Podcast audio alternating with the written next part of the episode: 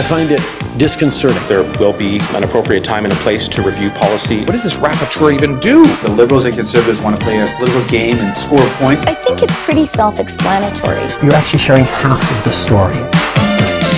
Lies, lies,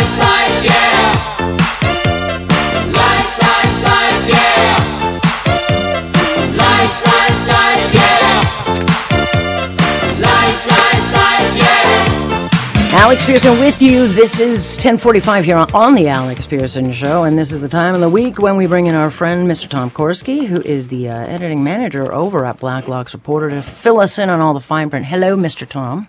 Hi, Alex.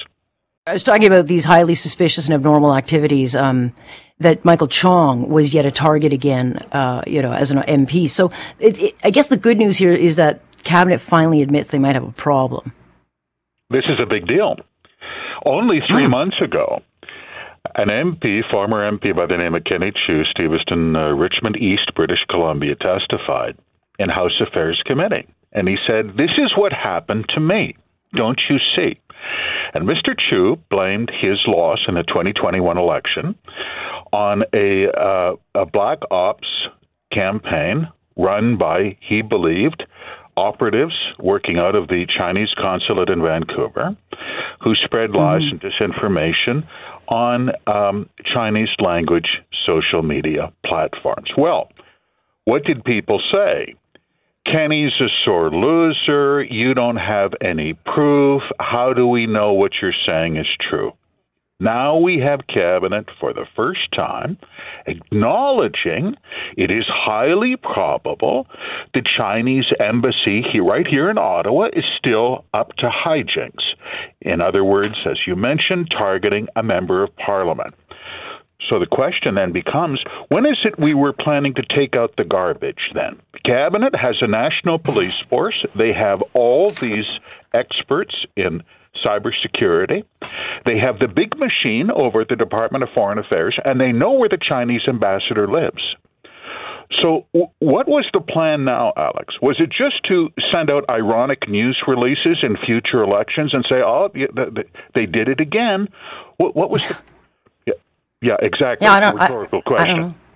Yeah, I don't. I don't know what the point is because uh, we haven't had, um, you know, an inquiry. We haven't had any information. We're not getting to the bottom of anything, and it's like they just all want this to go away. And I guess maybe if them reporting it at least now, at least they're saying something about it, is their way of getting away with this. Uh, it, it's it doesn't fly. No, you're getting close to also felonies under elections law. Uh, these uh, uh, disinformation uh, posts on uh, on WeChat targeted MP Michael Chong. Now, he was not a candidate at the time in by-elections in June. Yeah. But if that happened in a general election, you're running into three uh, clauses, uh, provisions of elections law: uh, undeclared campaign uh, contributions in kind against a particular party, disinformation against a particular candidate or party, and unregistered third party participant in a campaign. People have gone to jail for less in this country. I, I don't want Oh, to yes. be crude, Alex. The implication is that cabinet is okay with this as long as it's the opposition that's getting the stick.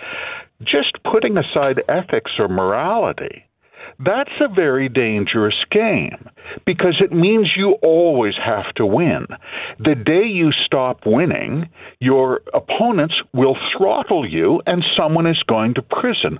I don't understand what it is about this that cabinet doesn't get. You're almost now abetting election crimes. It has to stop, Alex. They they won't stop it.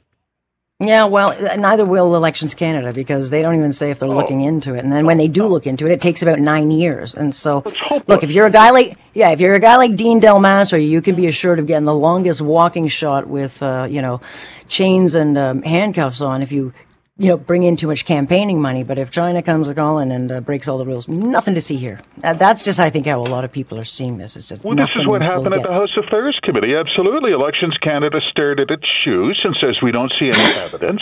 And the commissioner of elections said, I don't have any comment.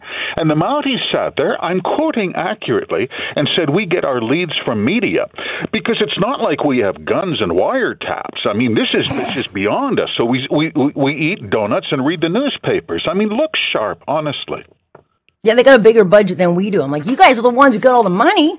do do your job. Yeah, I hear you. But then there's other report, like they're actually kicking people out. Uh, but we still, to, according to like the diplomats, we still have the, the most diplomats, the most Chinese diplomats of like any country, like quadruple what America has, and we, a few of them are left, but but again, we still have lots. We have far too many.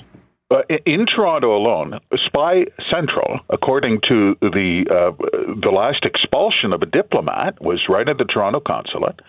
More Chinese diplomats, quote unquote, I'm using air quotes, in in, in Toronto than there are with the American consulate. Forget about any other country, and yet we see just because they published in uh, uh, dated July a report, routine registry by the Department of Foreign Affairs, where they track by name number of foreign diplomats for all the countries and territories of the world who have representatives in Canada. Isn't this odd? A quarter of the staff Mm-hmm. at the Chinese consulate in Toronto went home. Since the last election, I wonder why. A quarter. They're down 26% of Chinese, air quotes, diplomats who got out of town while the getting was good. Yeah, well, China, there's still lots there. There's still lots left. Don't worry. Don't worry, Tom. Um, meanwhile, meanwhile, you've got uh, Ottawa and Toronto lobbyists. You know, it's it's interesting to me because they all in the East love to kick Alberta around, right? Like Alberta, you just kick them around, no problem here. But when Stampede comes, it's like everyone heads west because they love Alberta then. They love Calgary then, and all the lobbyists, all the connected, they all go and eat the pancakes and play cowboy. Uh, that's what they love it. They love Alberta when there's money rolling in, but not so much. This is, inter- this is interesting. I'll tell you why I think this matters. So the Prime Minister had his annual uh, Liberal Party fundraiser at the Calgary Stampede. Turns out more than half the attendees were from out of town, and there was a suspiciously high number of lobbyists from Ottawa and Toronto and political aides. Well, that tells me you're having trouble scraping up fundraising in Alberta. Why does that? So why does that matter to the country? I'll tell you why.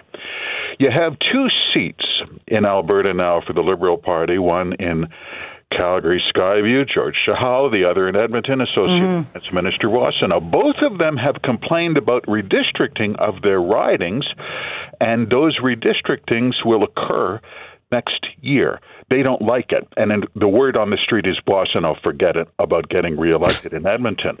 On top of that, Alberta gains three new seats in places like Airdrie, north of Calgary. Now, I've mm-hmm. been to Airdrie, Alex. It is Yeah. not a liberal right. hotbed. You're now talking five seats in play in Alberta alone in a minority government. That starts to get a little close. Multiply that by 10 provinces. That's why you're not having an election in the im- immediate future. The Liberals have lots to worry about. Oh, oh, they do indeed, no question about it. So uh, maybe, uh, maybe the prime minister will take a walk in the snow earlier than the snow falls. I don't know. Um, I'm out of time though, Tom. I wish I wasn't because I wanted to talk to you about the geese. I'm going to pocket that one for next week because I'm not sure why we have to subsidize. Classic. Geese. Thanks, Alex. Yeah, no. All right, you have a good one. Tom Korski joining us. Of course, he's with Blacklocks Reporter, subscription based. They do deliver every single time. And yeah, he's got an interesting story on our subsidization of farm geese on Hudson Bay.